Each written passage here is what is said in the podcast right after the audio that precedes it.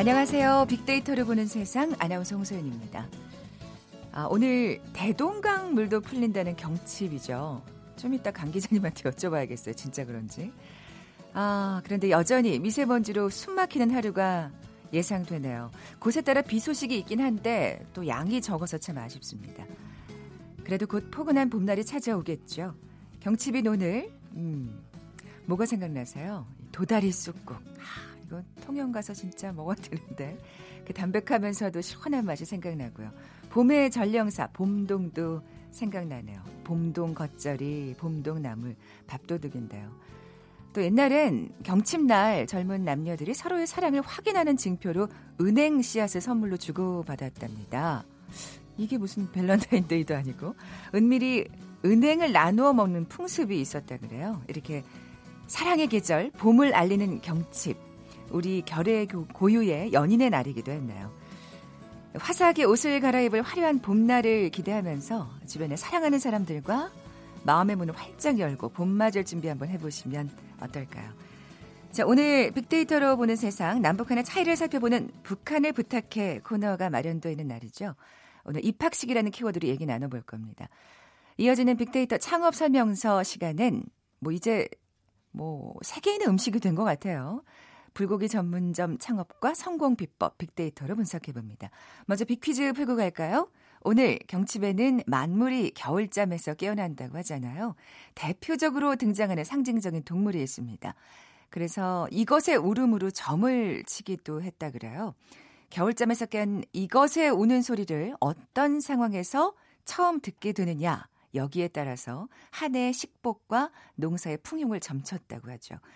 어, 경도 광주에서는 이것의 울음소리를 앉아서 들으면 건강하고 좋다고 했고요. 누워서 들으면 1년 내내 몸이 아플 거라고 믿었답니다.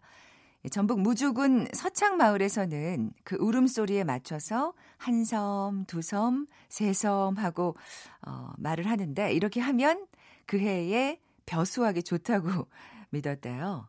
과연 이 동물은 무엇일까요? 보기 드립니다. 1번 꾀꼬리, 2번 코끼리, 3번 개구리, 4번 붉은 털 오랑우탄. 참 보기가 다양하죠? 오늘 당첨되신 두 분께 커피와 도넛 모바일 쿠폰 드립니다. 휴대전화 문자 메시지 지역번호 없이 샵 9730. 짧은 글은 50원, 긴 글은 100원의 정보 이용료가 부과됩니다. 방송 들으시면서 정답과 함께 다양한 의견들 문자 보내주십시오.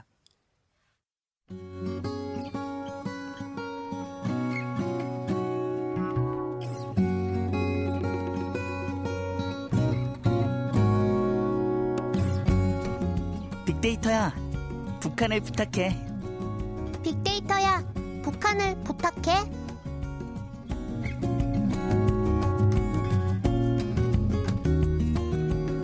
궁금했던 북한의 생활상을 제대로 알아보는 시간이죠. 빅데이터야, 북한을 부탁해. 빅커뮤니케이션 전민기 팀장 그리고 북한 전문 인터넷 매체 데일리 NK의 강미진 기자 나와 계세요. 안녕하세요. 네, 반갑습니다. 안녕하세요. 제가 아까 오프닝에서 북한의 대동강에 물이 풀린다 그렇게 말씀드렸는데 지금 방금 청취자분께서 네 역시 우리 청취자분들은 참 똑똑하세요. 5099님 오늘은 경칩 개구리 제가 지금 실수한 것 같은데 요 동물이 튀어나온다는 거죠. 대동강 물은 우수 때 풀리는데 했어요. 예, 강 기자님 이 맞아요. 말이 맞는 거죠? 네 맞아요. 네네 네. 역시 제가 틀렸네요. 예. 네. 그러니까 우수 때 풀리는 건 맞고 그럼 경칩 때는 개구리가 대도 그 북한에서도 아니죠? 아니죠? 네. 아직은 아니죠. 아 직은 아닌 네. 걸로. 네. 어, 어제 세상의 모든 빅데이터 시간에 새 학기에 대한 얘기 나누었습니다. 어, 북한에서도 그럼 3월에 입학식을 하는지 궁금하네요. 어, 북한은 한국보다 한 달 늦어서 4월에 개학식을 합니다. 음. 그 아. 3월에는 졸업식을 하는 거죠. 확실히 그 날씨 탓일까요? 어떠, 어떻게? 어, 예전에는 네. 어, 9월에 했었고 어, 2월에 했었죠. 어, 그러다가 이제 아마 이제 그 교육 체계가 바뀌면서 네. 학기가 이제 조금 더 짧아지고 여름 방학이 또 새로 생기면서 아. 네. 이제 4월 개교가 어, 시작이 됐었는데요. 뭐 대부분은 어 3월 말 이제 졸업식을 하고 4월 1일부터 어 대학 뭐 초등학교, 고급중학교 뭐 초급중학교 다 4월 초에 개학을 하게 되는 거죠. 아, 그러니까 지금은 이 북한은 졸업식 아직, 시즌인 네, 걸로. 그렇죠. 그렇군요.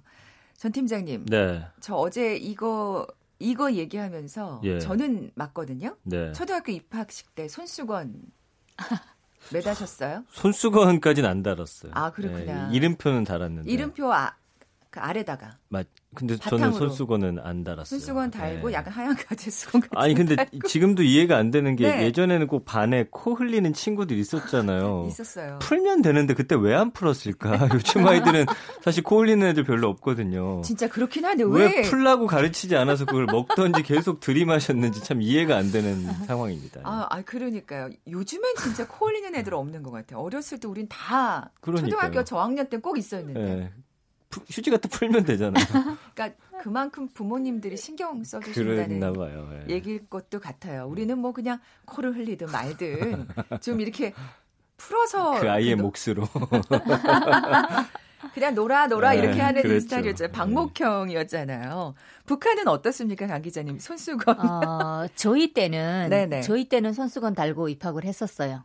80년대, 70년대 말 이때는 그 입학식 그 꽃을 달고 그 꽃 밑에다가 이제 그 손수건을 이제 옷빈침으로 이제 꽂아서 네, 네, 이렇게 네, 했었는데 네, 어, 제 기억에는 80년대는 없었던 것 같아요. 한 70년대 아, 말, 네네, 80년대 네. 뭐 그때 입학을 했던 어 제가 70 년대 입학을 했었거든요. 그때 네네. 있었고 그 이후에는 없었던 것 같아요. 아 그렇게 생각하면 손수건 문화는 북한과 그렇죠. 이 남쪽이 비슷한 걸로 네. 이럴 때 또 한민족임을 느끼면서 전 팀장님 네. 입학, 입학과 관련된 빅데이터 분석해 볼까요? 지난 한 달 동안 25만 5천여 건 언급됐더라고요. 입학하면 떠오르는 연관어 봤더니 패션, 준비물, 교복, 담임 선생님, 친구, 입학식 룩, 다이어트, 뭐 입학 선물, 외식, 고기, 경기 불황, 돼지고기, 파티 이런 단어 나오더라고요. 음. 요즘 학생들이 그러니까 입학식 날 어떻게 입고 갈지 굉장히 신경 쓴대요. 아, 그러니까 아, 그게 첫인상이어서 그런가? 아. 겨울방학에 다이어트하고 그러다 보니까 입학식 룩이라는 단어가 나오는 게 재밌잖아요. 네, 네, 네. 근데 요새 네. 또 경기 불황이다 보니까 입학식 날 돼지고기 드신다는 분들도 많더라고요. 아, 예. 어, 어. 감성어 긍부정 비율 보면은 어제 새 학기는 부정 감성어 높았다고 했는데 그래도 입학식은 조금 설렘이 있는 것 같아요. 음. 54.9 대 28.8 정도. 그래서 좋다, 새로운 시작, 축하, 화이팅, 잘하다, 안심하다. 부정 감성은 이제 고민, 힘들다 이런 단어들 많더라고요. 뭐 음, 걱정, 음. 예, 부정 입학과 관련된 키워드도 있었고요. 예. 네, 네. 그래요. 어, 아까 그 새 학기에 관한 부정 감성어에 대해서는 뭐 어제 얘기 나눠봤지만 뒤에서도 네. 좀 다시 언급할 네. 기회가 있을 것 같아요.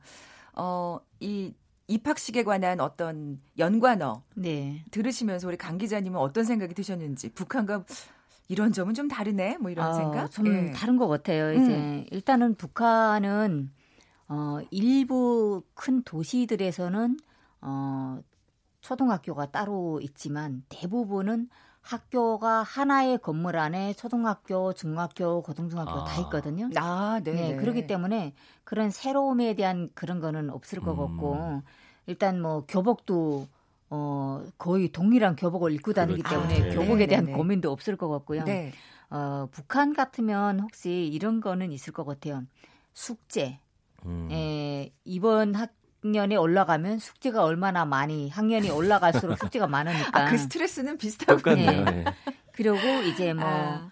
어, 솔직히 이제 그 교과서 그러니까 교과서 과목이 학년마다 또 다르잖아요. 음. 그러면 이번 학년에는 어떤 교과서 과목들이 있을까? 그리고 학습장 그 뚜껑을 씌우는 거 있어요. 책 표지를 네, 네 씌우는 네, 거. 예, 좀 나, 낡지 말라고, 네. 낡지 말라고 그 아마 거지. 표지 씌우는 그거에 대해서 검색어가 좀 되지 않을까 싶어요. 음. 아, 그렇군요. 예, 확실히 또 비슷한 점, 또 네. 다른 점이 느껴지는데 어, 아까 뭐 입학식 룩도 얘기했습니다만 맞춤형 소비가 트렌드라고 하는데 이게 무슨 얘기인가요? 그러니까 저희 때만 하더라도 그 초등학교 때 직사각형의 그 가방이랑 신발 주머니가 유행이었는데 음, 음, 음. 다 그거 메고 다녔어요. 아, 똑같았어요. 예, 뭐 똑같았죠. 약간 색깔과 예. 뭐, 뭐 어떤 패턴 디자인이 조금 다를 근데 요즘엔 예. 이제 맞춤형 소비 트렌드라는 게 비슷하지만 그래도 나만의 개성을 조금이라도 드러낼 수 거기에서도. 있는 그렇죠. 그래서 아. 뭐 예를 들면은 교복 같은 경우도 사이즈가 요즘에는 조절 기능이 있는 교복들이 있어갖고 좀 헐렁하게 입고 싶은 사람은 헐렁하게 입고 좀 타이트하게 입고 싶으면 타이트하게 입고 이런 식으로 맞아요. 본인의 약간 틀 안에 있지만 그래도 뭔가 개성을 드러내려는 노력들이 있는 거예요. 그래서 음. 가구나 의자, 가방, 뭐 어, 신발 이런 것들도 유행하는 스타일은 분명히 있지만 그래도 작은 거기다 뭔가 표시라도 해서 네, 네. 아, 이건 내 거다라는 어떤 음. 그런 드러내고 싶어하는 욕망이 좀 많이 있더라고요. 네, 교복 참 잘 줄여 입던데. 네, 아, 근데 또 이게 또 비싼 게 유행하면 우리 또 학부모님들 등골 휘어집니다. 그건 맞습니다. 예, 북한은 어떤가요? 뭐 이런 식으로 뭔가 부모님들이 걱정할 만한 어떤 아, 이런 거 이거 사기 위해서 또 돈이 필요하고 뭐 이런 걱정들을 하시는지 모르겠어요. 아니요, 북한에서는 네. 뭘 구매 새 학기에 뭐 다가온다 뭐 이럴 때 부모들이 막 걱정하는 게 없어요. 새 학기에 다, 다 전혀 없어요. 지급이 되니까. 뭐 지급이 되기도 하거냐 네. 아이들이 알아서 자체로 하기 때문에 아, 어, 부모들이 좀 관심을 돌리는 거는 초등학교 입학하는 음. 1학년 그 정도. 네. 음, 음. 그 정도에만 부모들이 뭘 해주는 거고 어, 최근에는 아이들이 조금 좀 이전보다는 좀더 어, 활동도 좀 많아졌고 하기 때문에 네. 대부분 본인들이 알아서 다 이제 학교 갈 준비를 하죠. 이제 뭐 아, 책가방 같은 거는 구매할 수 없는 거잖아요. 그러면 네네. 자기가 가지고 싶은 그런 책가방 같은 거 엄마한테 얘기를 해서 엄마들이 그런 거는 사주겠지만 어 2년에 한 번, 3년에 한 번 교복하고 책가방 같은 게 다 공급이 되기 때문에 음. 네, 네. 그걸 가지고 하는 거죠. 아, 그 북한 학부모들이 좀 걱정은 좀 우리보다 덜 하겠다는 생각이 들어요. 네. 왜냐하면 지금 입학 선물 얘기를 해보려고 하는데 네. 아이고 이것도 뭐 비싼 거 나오기 시작하면 한도 끝도 없는데. 그러니까 네. 이제 이제 뭐 새 학기라든지 입학과 관련해서 선물 빅데이터 분석해 봤더니 1위가 가방이었고 2위가 이제 노트북 아, 어디가. 그리고 카메라도 한동안 인기였는데 요새는 뭐 휴대폰에 다 기능이 있다 그렇죠. 보니까 쭉 그렇죠. 떨어지고 있고 예. 스마트폰이 늘 인기 선물 순위에 있단 말이에요. 근데 진짜 비싸요. 이게 진짜 비싼 것들입니다. 그렇기 때문에 사실은 부모님들한테는 부담, 걱정 예. 이런 단어가 나올 수밖에 없는 그러니까, 상황이에요. 예, 전자 제품이 IT 계열로 가기 시작하면 그럼요. 부모님이 정말 골치 아프시죠. 어, 강 기자님, 북한에도 담임 선생님이 계신 거죠? 네, 저는 이제 한국에 왔을 때 그 우리 애가 이제 한국에서 딱 학교를 다녔잖아요. 1학년 담임이 다르고 2학년 담임도 음. 또 다르더라고요. 그, 학년마다. 당연한 건데 아닌 거군요. 네. 저는 놀랐어요. 어. 아. 어, 왜 선생님 어디 결혼을 해서 시집을 갔냐고. 아, 네. 무슨 일이 아니라는 거예요. 그 학교에 그냥 있는데 2학년 담임 선생님이 다른 분으로 이제 바뀌어서 또 아, 처음에 왜? 놀라셨구나. 무슨 뭐 잘못한 거 있나 뭐 이런 생각을 해봤었는데 그게 아니고 한국은 이제 학년마다 그렇죠. 다르고 학교마다 또 다르다고 하더라고요. 근데 네. 북한에서는 어 초급 중학교라든가 고급 중학교 다니면 다 똑같습니다. 어. 그리고 에, 초등학교에 해당하는 북한의 소학교 담임은 좀 다르고요. 그러니까 소학교와 어, 고급 중학교, 초급 중학교 교사들이 이제 좀 다르거든요. 그건 음. 왜냐하면 초급 중학교 교사들은 사범대학을 나온 사람들이고 네. 그리고 고급 중학교 뭐 이렇게 하는 건 전문 전문적인 그런 그러니까 대학 자체가 다르거든요. 음. 아, 네, 네. 네. 그러니까 전공이 네. 그러니까 그 과목에 그렇죠. 예, 네. 한정돼 있는 네. 그러니까 그 외에는 1학년 때 담임 선생님이 5학년 졸업할 때까지 담임을 하기 때문에 네. 그 학생의 성격이라든가 음, 뭐 음. 학업 성적 이런 거는 엄청 잘하고 또 교육도 잘하고 네. 할수 있죠. 근데 이런 장점도 있지만 정말 마음에 안 들면 정말 야, 이거 진짜-. 악연이 되면 이거 정말 힘들겠네요. 네. 그건 정말 조금. 힘들겠다. 네. 아, 그렇군요. 어쨌든 또 오래 지켜보면 그 학생에 대해서 또 잘할 수 있는 장점도 있겠죠. 전 팀장님, 아까 네. 그 우리 부정 감성어 얘기를 조금 해보려고요. 어제 그렇죠. 새 학기 얘기하면서 부정 감성어가 높, 다 는 거에 사실 저는 충격을 굉장히 많이 받았거든요. 네. 이게 새 학기 증후군이라고 해야 할까요? 새 학기 증후군이란 말도 참 새롭잖아요. 아, 그러니까요. 근데 새학기 왜 증후군을 겪는지 모르겠는데 아이들 같은 경우는 이제 스트레스 때문에 새로 이제 학기 시작될 때 되면은 감기가 걸린다든지 머리나 배에 아프다고 하는 아이들이 좀 많아진대요. 그리고 이상한 버릇을 반복한다든지 스트레스예요, 그죠? 예, 두려움과 중압감이 또 스트레스로 작용해서 이렇게 되는 거고 학부모들 역시 10명 중 7명은 새학기 스트레스에 시달린다 이런 또 조사 결과가 있더라고요. 그러니까 아, 새로운 친구, 담임 선생님과의 관계 때문에 힘들고 음. 학업 스케줄 관리 해줘야 되니까 힘들고 그러니까 이런 것들이 스트레스의 주된 원인이에요. 그래서 아까 말씀드린 대로 한 통계청이 562명의 학부모를 대상으로 했더니 70.5%가 새학기 스트레스를 받고 있다 이렇게 응답을 했습니다. 이러니까 뭐 부정 감성어가 높을 수밖에 그쵸. 없는 것 같아요. 네. 근데 아, 그냥 그러니까 조금 부정적으로 제가 얘기를 하면 이게 너무 이렇게 아이들을 아, 너무 과, 심해요. 과거 속에 키우니까 아이들도 사실은 그 사회 활동이 잘 안 돼서 친구를 새로운 친구를 만나는 거에 스트레스를 받고 이게 이제 제가 아이를 키워 보니까 네. 근데 또 주변에서 다 그렇게 하는데 우리 아이만 나가 놀아 혼자 풀어둔다고 어디 어디 가서 놀아 그러니까. 그게 이제 문제가 되는 겁니다. 예. 그 친구까지도 요즘에는 이렇게 내줘줘야 되는 그렇더라고요. 그러니까 부모님께서. 아파트 단지 안에서도 그러니까 큰 평수 뭐 이렇게 아. 어, 작년에 뉴스 나왔잖아요. 네, 네, 네. 벽을 쳐달라. 그러니까 참 문제가 많아요. 그러니까요. 예, 강 기자님. 아까 뭐 담임 선생님이 이렇게 쭉 고정된다고 말씀하셨잖아요. 네. 그러니까 물론 좋은 경우도 있겠지만 네 마음에 안 맞으면 굉장히 스트레스를 받을 것 같고 친구들하고의 관계는 또 어떤지도 궁금하네요. 새학기 증후군이 뭐 있나 하고 그런 북한에서는 뭐 새학기 증후군 뭐 이런 그 그런 용어는 찾아볼 수가 없는 거잖아요. 네, 그리고 네. 만약의 경우 선생님이 에, 마음이 없다 이것보다 어, 선생님이 학생의 마음이 없다 이거에 더 표현이 적절한 것 같아요. 아, 왜냐하면 음, 음. 북한에서는 스승에 대해서는 어 이렇게 뭐라고 할까요? 이제 나쁜 말을 할 수도 없고, 아, 네네. 네, 그렇게 오직 이제 스승과 제자의 그런 관계만을 이제 강조하는 거잖아요. 음, 그렇기 음. 때문에 뭐 교사가 특히 마음이 없다 이거는 별로 없을 것 같아요. 근데 음, 음. 만약 경우 담임 선생님 아저 골칫덩어리에 우리 학급에 내가 맡았구나 이번 학년에 이제 어 이렇게 아. 할수 있는데 뭐 또 북한은 또 그런 게 있잖아요. 집단주의 정신이란 게 네, 있기 때문에 네. 집단에 달라붙어서 그 사람을 이제 에, 좋은 방향으로 이제 이끌어가고 뭐 그런 거 있기 때문에 크게 고민거리가 될 것 같지 않아요. 그렇군요. 예, 새학기 증후군은 음. 없는 걸로. 네. 예. 아까 입학식 룩도 얘기했습니다만 다이어트도 또 연관어가 있어요. 그 다이어트 요즘엔 학생들 굉장히 많이 한대요. 그래서 SNS에 나 만약에 몇 킬로 못 빼면 니네한테 치킨 살게 이런 거 공약 걸고서 와, 한대요. 그 친구들한테? 많은, 네, 많은 사람들이 보고 있고 하니까 그게 이제 자극이 돼서 잘 뺀다라고 하더라고요. 그러니까 아유. 예전과는 다릅니다. SNS에 나 이번에 5kg 감량한 다음에 새학기 시작될 때 안 빠져 예쁘게, 있으면 네. 예쁘게 입고 가고 그쵸. 싶은 첫날. 네. 그러니까 아. 그걸 통해서 이제 친구들이 서로 확인해주고 그런 거죠. 아 스트레스가 이만저만이 아닌데 이래저래. 예. 이 다이어트도 얼마나 스트레스인데. 네. 뭐 북한의 신입생들도 다이어트를 할까요? 북한에서는 어, 다이어트 자체를 안 하죠. 음. 그, 좀 다이어트를 하는 게 2000년대 어, 말부터 2010년대 들어서면서 조금 하고 있는데 그거는 일반 무역회사 사장 와이프들이 좀 하고 있는 것으로 좀 알려지고 있고요. 음, 음. 아이들 같은 경우는 뭐 살을 뭐 이제 북한은 살각이라고 하거든요. 다이어트를. 살각. 네, 살각이라고 하는데 그 그만한 그 아 내가 다이어트를 해야 된다는 그런 체력이 안 되는 거죠. 그 아, 체구가. 네, 네. 사실 그런 또 차이가 다 말라 있죠. 네, 그렇죠. 그러니까요. 네. 그런 거는 또 사실 어떻게 보면 북한의 문제라고 또할 그렇죠. 수도 있을 텐데. 예. 아, 빅데이터야 북한을 부탁해 오늘 입학식의 이모저모 살펴봤습니다. 빅커뮤니케이션 전민기 팀장, 북한 전문 인터넷 매체 데일리 NK의 강미진 기자와 함께했습니다. 아, 정말 다른 점이 많네요. 예, 수고하셨습니다. 고맙습니다. 고맙습니다. 잠시 정보센터 헤드라인 뉴스 듣고 돌아올게요.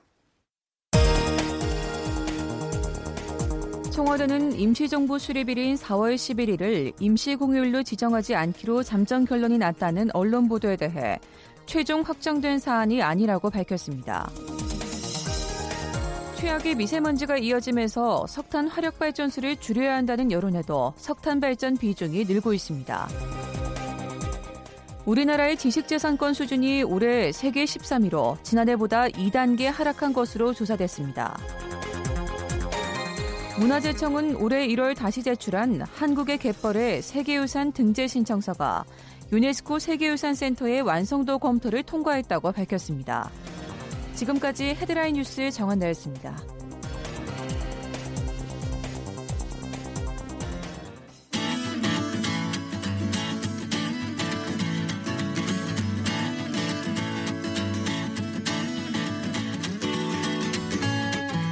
빅데이터에서 발견한 신의 한 수. KBS 1라디오 빅데이터로 보는 세상. 빅데이터 창업 설명서. 네, 소셜 분석을 통한 소상공인 투자 전략을 소개하는 시간 빅데이터 창업 설명서. 창업 컨설턴트 창업피아의 이용구 대표 나와 계세요. 안녕하세요. 네, 안녕하세요. 아, 갑자기 아. 오늘 아이템을 보는 순간 그렇죠. 메뉴가 결정이 됐죠? 오늘은 요거. 네. 불고기. 네. 아니 뭐 명실상부하게 우리나라를 네. 대표하는 음식이고 또 네. 외국인들도 진짜 많이 알잖아요. 네, 맞습니다. 네. 사실은 음. 올해가 또 그 며칠 전에 3일 전 100주년이었잖아요. 네, 네, 그래서 네. 사실 오늘 아이템을 뭘로 준비할까 하다가 네, 역시 우리나라 대표 음식 음. 불고기로 그것만으로도 제가 애국을 하는 게 아닐까 싶어서 네, 죄송합니다. 그거가 좀 살짝 아니 다양한 방법으로 애국하면 됩니다. 그래서 사실은 뭐뭐 뭐 비빔밥, 뭐 김치 뭐 많지만 오늘 불고기 사실 싫어하시는 분들 없잖아요. 아, 그래서 오늘 그런데 이제 불고기 전문점이 사실은 우리가 이렇게 눈으로 보면 뭐 식당에서 이렇게 이 많은 메뉴 가운데 하나는 있을 수 있어도 네네. 불고기 하나만 가지고 특화시킨 집은 그래요? 별로 어, 별로 없어요. 그래서 고깃집에서 당연히 불고기 먹는 그렇죠. 그 많은 메뉴 가운데 네네. 그래서 저는 사실 소자본 창업으로 불고기 하나만 가지고 음, 충분히 특화시키면 성공할 가능성이 높은 틈새 시장이다. 아. 이런 차원에서 오늘 좀 말씀드리려고요. 아, 점심 때 불고기 정식 먹고 싶다는 생각이 네. 막. 여의도 앞에 좀 바글바글하지 않을까 오늘 방송 듣고. 네. 어, 불고기 얼마나 네. 관심이 있는지 데이터 좀 살펴볼까요? 네, 그렇습니다. 네. 일단 빅데이터로 저희가 불고기에 대한 관심이 얼마큼 많은지 저희가 한번 살펴봤습니다. 어, 제가 김밥, 김치찌개, 된장찌개, 비빔밥, 불고 이거는 우리나라 사람들이 굉장히 좋아하잖아요. 네, 제가 네, 다 대표하는 음식이죠. 맞습니다. 네. 포털 사이트에서 한 달 조회수가 얼마나 일어날까 봤더니 김밥이 역시 좀 많았습니다. 어, 한달 모바일 검색 수가 7만 1,300건 정도 나왔고요. 아. 그 뒤를 이어서 네, 역시 김치찌개 7만 200건, 된장찌개 5만 2,300건, 어, 그리고 불고기가 29,500건이었는데요. 음. 음, 5위가 비빔밥이었어요. 비빔밥이 29,300건인데 이 비빔밥은 사실 대중음식이잖아요. 음. 이것보다 한 200건 정도가 더 불고기가 많으니까 우리가 왜 불고기 그러면 굉장히 비싼 음식 이제 음. 그렇죠. 가격 때가 다르죠. 지금 앞서 거론된 음식들하고는. 그러, 예, 예. 그럼에도 불구하고 그래서 중요한 거는 약간 고가인데도 불구하고 요 그 대중 아이템 속에서 선전을 하고 있는 아이템이라는 측면에서 어 해볼 만한데 이제 이런 영감을 음. 얻는 거죠. 그리고 왜 제가 아까 불고기 정식 얘기했지만 점심 때는 양 조금 해가지고 반찬하고 정식. 밥하고 국하고만 나와도 맞아요. 아이고 예. 자 소비자 반응 연관어를 좀 살펴볼까요? 예. 네, 불고기와 관련된 연관어를 저희가 한번 찾아봤는데요. 뭐 많은 그 키워드가 올라왔는데 역시 소불고기라는 단어가 눈에 띄었고요. 네. 불고기 비빔밥 네 같이 따라 붙습니다. 그래서 음, 개인적인 생각은 불고기 전문점 음, 크게 하면은 실패할 가능성도 높으니까요. 네. 작게 하되 어, 사이드 메뉴로 불고기 비빔밥을 만드는 것도 좋을 아, 것 같고요. 네네네. 아 역시 우리 그 BTS의 키워드가 역시 따라 붙고요. 여기에 또 K-팝이 따라 붙습니다. 그래서 우리 어. BTS가 이 불고기를 알리는데 애국자 역할을 한다는 것도 우리 빅데이터 상에서 나오고요. 역시 대단한 케이팝입니다. 맞습니다. 예. 불고기 버거도 같이 따라 붙습니다. 그래서 아. 불고기 전문점에서 아이들이 또 불고기 싫어하는 친구도 있을 수도 있거든요. 음, 또 음. 어른들이 음. 많이 좋아하잖아요. 밥하고 먹기 싫어하는. 맞습니다. 그래서 네네. 불고기 버거를 이렇게 사이드 메뉴로 조금 만들어 놓으면 그것도 어린이를 위한 싶어요. 네. 아, 네, 네.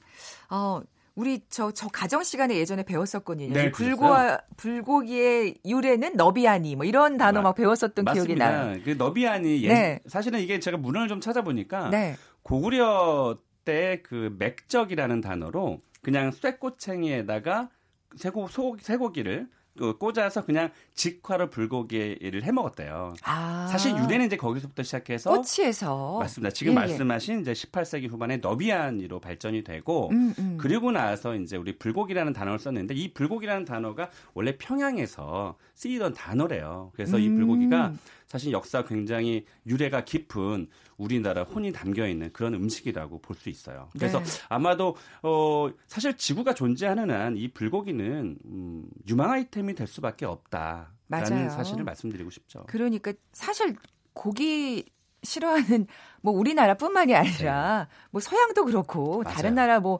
싫어하는 사람 있나요? 제가 그 설문조사를 최근에 사실 입수한 게 있는데요.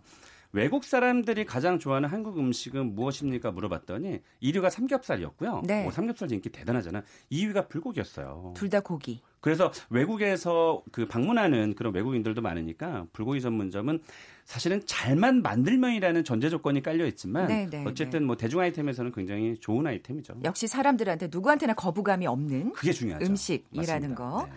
불고기도 지역마다 좀 특색이 다르죠. 맞습니다. 크게 세 가지로 나누는데요. 언양 불고기 드셔 보셨죠? 저 부산에서 근무한 아~ 적 있었거든요. 지역 근무를. 네. 그 위에 아, 울산역에 도착하면. 아우 진짜 값싸고 맛있는 불고기. 무조건 먹어야 되는. 그렇죠, 그렇죠. 그런 약간 떡갈비 개념을 좀 네. 넓게 펴서 그런 네. 언양 불고기가 있고요. 바짝군. 네. 맞습니다. 네. 광양식은 그 전라도 지역 가면 광양식 불고기라 거기도 또 그 광양 불고기 골목이 있거든요. 네, 거기는 네. 약간 고기를 조금 넓게 펴서 굽는 그런 방식이고요.